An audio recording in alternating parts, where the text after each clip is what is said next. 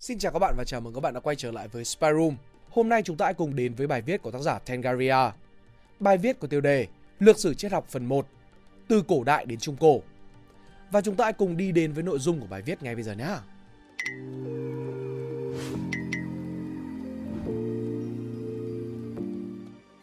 Thường thì ai nghe đến hai từ triết học cũng lắc đầu ngao ngán.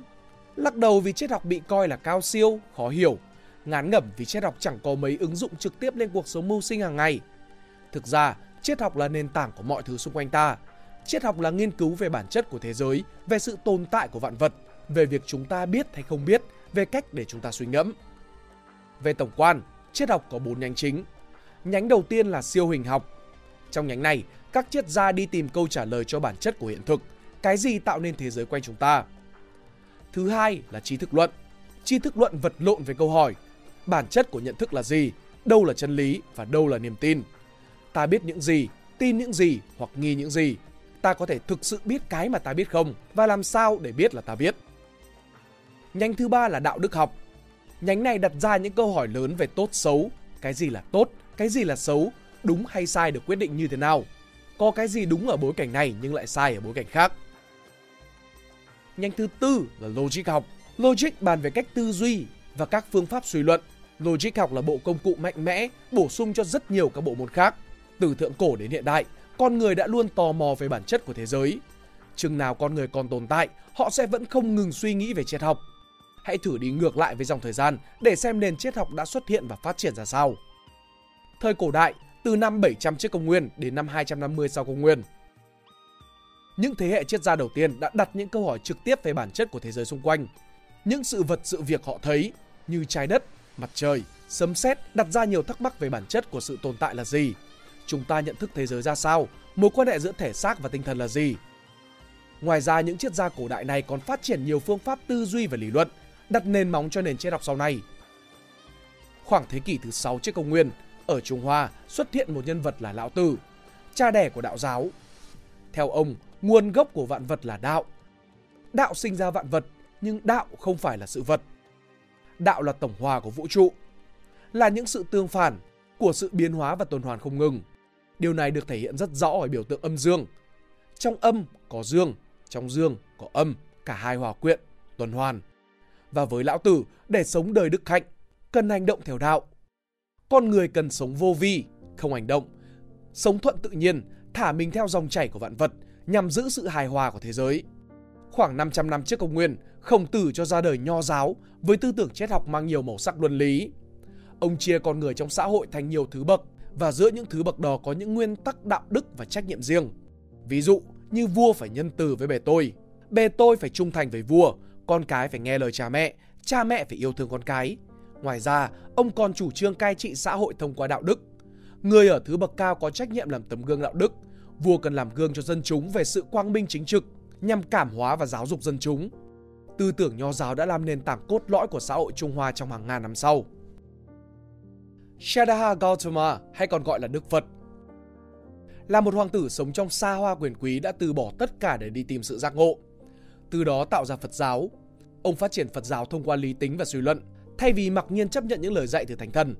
Ông quan tâm đến những câu hỏi lớn về mục đích sống, nguồn gốc của khổ đau và hạnh phúc, cùng với cách sống cuộc đời tốt đẹp.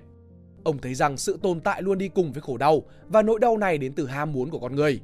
Chừng nào con người còn ham muốn, họ vẫn còn khổ đau từ nỗi thất vọng do không được thỏa mãn hoàn toàn. Mục tiêu tối thượng của cuộc đời trong tư tưởng Phật giáo là đạt được niết bàn, trạng thái vượt qua bản ngã và không còn ràng buộc với nỗi đau luân hồi.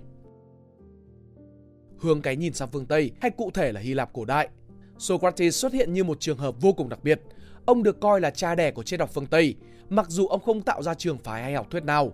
Điều đặc biệt của ông là phương pháp truy vấn biện chứng hay còn được gọi là phương pháp Socrates. Với mỗi vấn đề, ông sẽ đứng ở vị trí kẻ không biết gì, sau đó đặt ra hàng loạt câu hỏi với người đối thoại, đào sâu vào cốt lõi, dần dà làm lộ rõ những mâu thuẫn. Ông tin rằng cuộc đời đang sống là phải luôn đặt ra câu hỏi, nếu không ta sẽ chỉ sống một đời vô tri. Hệ thống tư duy của ông đã đặt nền tảng cho các phương pháp lý luận khoa học sau này. Sau khi người thầy Socrates giã từ cõi đời, học trò của ông là Plato đã nối tiếp những bước chập chững của triết học phương Tây. Plato nổi tiếng với ngụ ngôn cái hang, nơi những con người bình thường chỉ thấy được cái bóng của những sự vật được hắt trên tường hang. Với ông, những gì con người chúng ta nhận thức được qua giác quan cũng giống như là cái bóng ở trên tường vậy. Chỉ là cái bóng của hiện thực chứ không phải là hiện thực. Đây là nền tảng cho học thuyết về mô thức của ông. Ông quan niệm rằng mỗi sự vật trên thế giới này sẽ có một mô thức, một thực thể hoàn toàn bất biến tương ứng. Ví dụ, tồn tại một mô thức về quả táo, mang trong nó một tính chất lý tưởng của một quả táo. Và những quả táo mà con người nhận được đều chỉ là cái bóng của mô thức quả táo. Đi xa hơn, Plato cho rằng có hai thế giới tồn tại song song, thế giới của các mô thức, vĩnh cửu, bật biến và thế giới giác quan, nơi con người nhận thức mọi thứ bằng giác quan.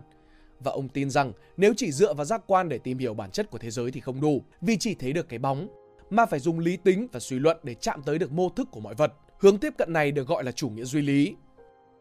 Aristotle là học trò của Plato, nhưng ông lại không theo hướng tiếp cận của thầy mình, đi ngược lại niềm tin và những mô thức lý tưởng bất biến. Aristotle thấy rằng chân lý có thể được tìm ra bằng cách quan sát thế giới. Cùng với ví dụ quả táo, quá giác quan, con người nhận thức được hàng trăm hàng ngàn quả táo, đa dạng về chủng loại và khác nhau trong nhiều khía cạnh. Nhưng chúng sẽ có những đặc tính chung và những đặc tính chung đó làm nên tính chất của cái được gọi là quả táo. Càng quan sát và trải nghiệm nhiều, ta càng có nhiều ý niệm rõ ràng hơn về quả táo. Nói rộng hơn, theo Aristotle, chân lý tồn tại ở ngay thế giới này chứ không nằm tách biệt ở một thế giới mô thức.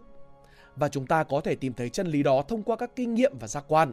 Hướng tiếp cận này được gọi là chủ nghĩa duy nghiệm và cuộc đối đầu giữa duy lý và duy nghiệm sẽ còn tiếp tục rất dài hơi trong lịch sử. Khoảng 300 năm trước công nguyên, chủ nghĩa khắc kỷ ra đời dưới sự sáng lập của Zeno.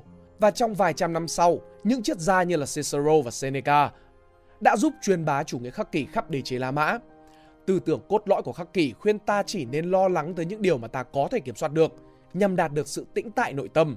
Ví dụ như khi thời tiết chuyển xấu hay là khi người thân qua đời, những người khắc kỷ sẽ không bị suy sụp tinh thần, do những việc này hoàn toàn nằm ngoài tầm kiểm soát. Tư tưởng khắc kỷ còn cho rằng chúng ta cần có trách nhiệm với cảm xúc và suy nghĩ của mình. Vì cảm xúc của ta là do ta lựa chọn, cảm xúc làm mờ lý trí và sự phán đoán. Đặt cảm xúc ra khỏi bàn cân sẽ giúp cho ta quyết định sáng suốt hơn. Thời Trung Cổ, từ năm 250 đến năm 1500, thời kỳ Trung Cổ mở ra khi đế chế La Mã sụp đổ và châu Âu chịu ảnh hưởng mạnh mẽ đến từ cơ đốc giáo. Những giá trị triết học thời Hy Lạp La Mã dần phai mờ dưới sự trỗi dậy của cơ đốc giáo. Xã hội giờ đây tìm kiếm câu trả lời trực tiếp cho bản chất của vũ trụ thông qua kinh thánh, chứ không còn thông qua những thảo luận triết học.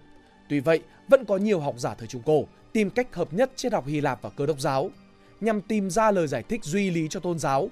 Ở một diễn biến khác, Hồi giáo lan rộng mạnh mẽ, các học giả Hồi giáo lại là những người giữ gìn triết học Hy Lạp La Mã trong một thời gian dài. Augustine vừa là một con chiên ngoan đạo, vừa là một người với nhiều thắc mắc. Ông đặc biệt quan tâm tới chủ đề về sự tốt xấu. Ông tự hỏi tại sao Chúa lại để cái xấu tồn tại và câu trả lời của ông là Chúa tạo ra mọi thứ trừ cái xấu. Theo ông, cái xấu không phải là thứ riêng biệt mà cái xấu là sự thiếu vắng của cái tốt. Một người lưu manh không phải bởi vì họ sở hữu sự lưu manh mà do họ thiếu đi sự tốt lành. Ngoài ra, ông tin rằng con người có lý tính và để tạo ra con người có lý tính, Chúa cần cho con người tự do ý chí. Điều này nghĩa là con người được tự do hành động, kể cả hành động tốt hoặc là hành động thiếu tốt, hành động xấu. Con người có thể chọn tuân theo Chúa, hành động tốt hoặc đi ngược lại với Chúa, hành động xấu.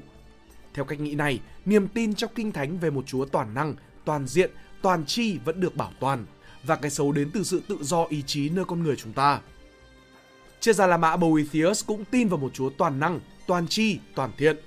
Nhưng điều này lại gợi ra trong ông nhiều câu hỏi về ý chí tự do. Một câu hỏi lớn làm Boethius băn khoăn.